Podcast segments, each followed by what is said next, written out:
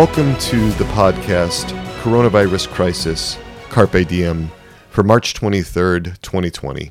I'm Doctor Peter Malinowski, clinical psychologist in Indianapolis, and this podcast addresses head-on all of the coronavirus situation from a psychological perspective, grounded in the truths of the Catholic faith. And it's going to make the claim, I make the claim, that this situation, this this crisis situation that we're facing, presents unique and extremely valuable possibilities and opportunities for psychological and spiritual growth. In short, it is providential. According to Romans eight twenty-eight, Saint Paul tells us, all things work together for good for those who love the Lord. All things, no exceptions. And that includes not only this crisis, but every feature of this crisis can work together for good if we love the Lord.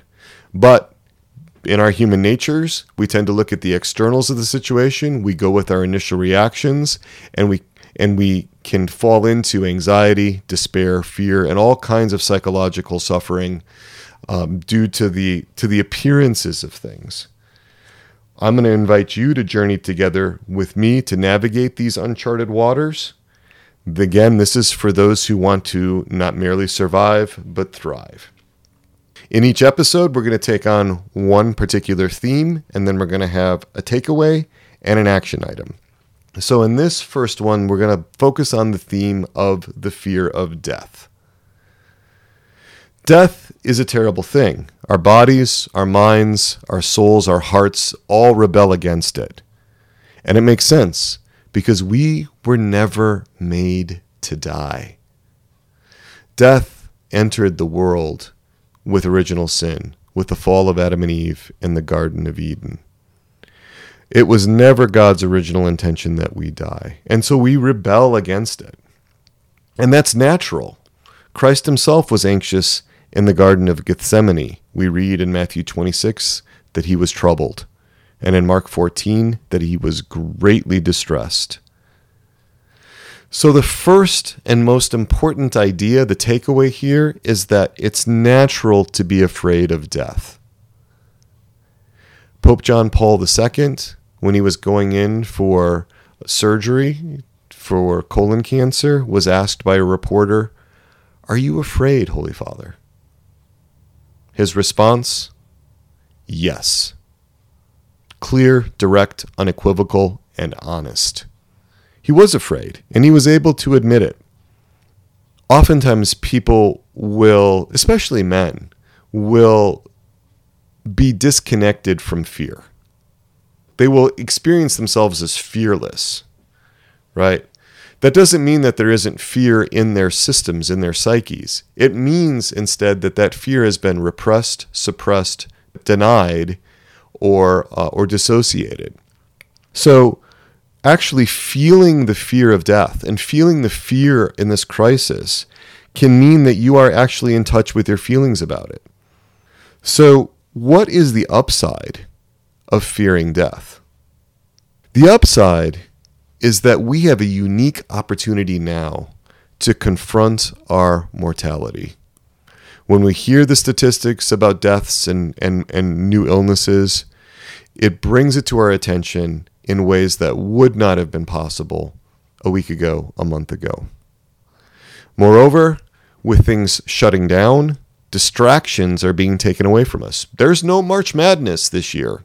No N C double A basketball tournament, no sporting events. A lot of activities have been curtailed or canceled. And so we are starting to like come to grips with this in a way that for many people no longer is deniable. And that fear of death is actually a gift. Let's look at the perspective of a little child with mom in the grocery store. The little child is interested in things, wanders off, realizes that there is danger in his situation because he's no longer with his mother, and begins to look for her. So fear is a motivator. Fear is a motivator for us to reconnect with God. When things are going really well, when we feel secure in our uh, in our possessions or in our positions or in our earthly goods, we're less likely to seek out God. that fear leads that little child back to his parents.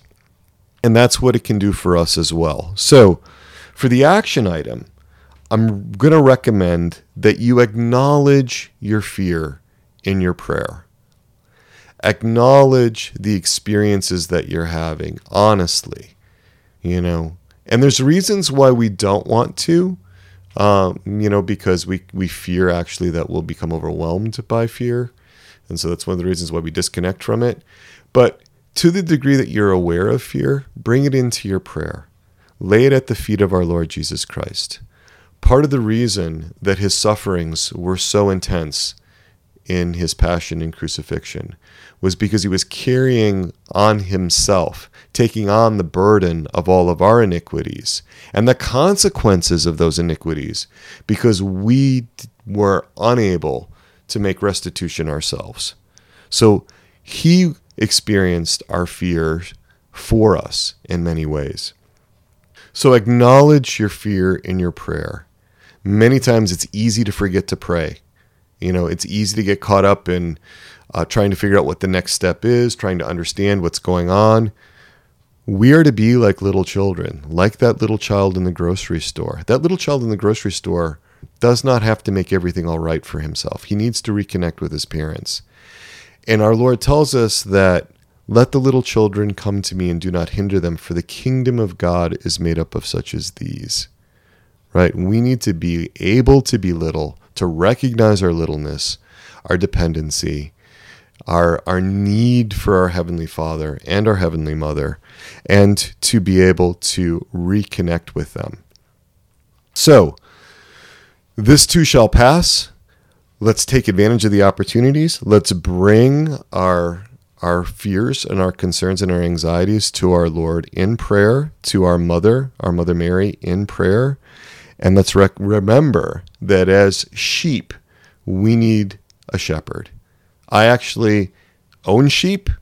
They, of all domestic animals, are the least fit to make it on their own in the wild. Pigs, you know, cows, ducks, even chickens, they're able to They're able to, to navigate being in the wild a lot better than sheep. Sheep are really vulnerable. And so are we, right? So when our Lord referred to us as sheep in the Gospels, that was hardly complimentary.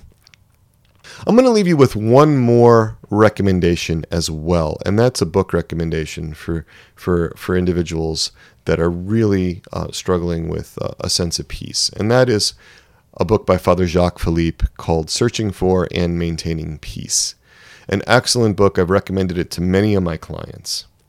I really want to hear from the listeners. You know, email me at crisis at souls and hearts dot com. I really want to respond to your uh, your questions and your concerns.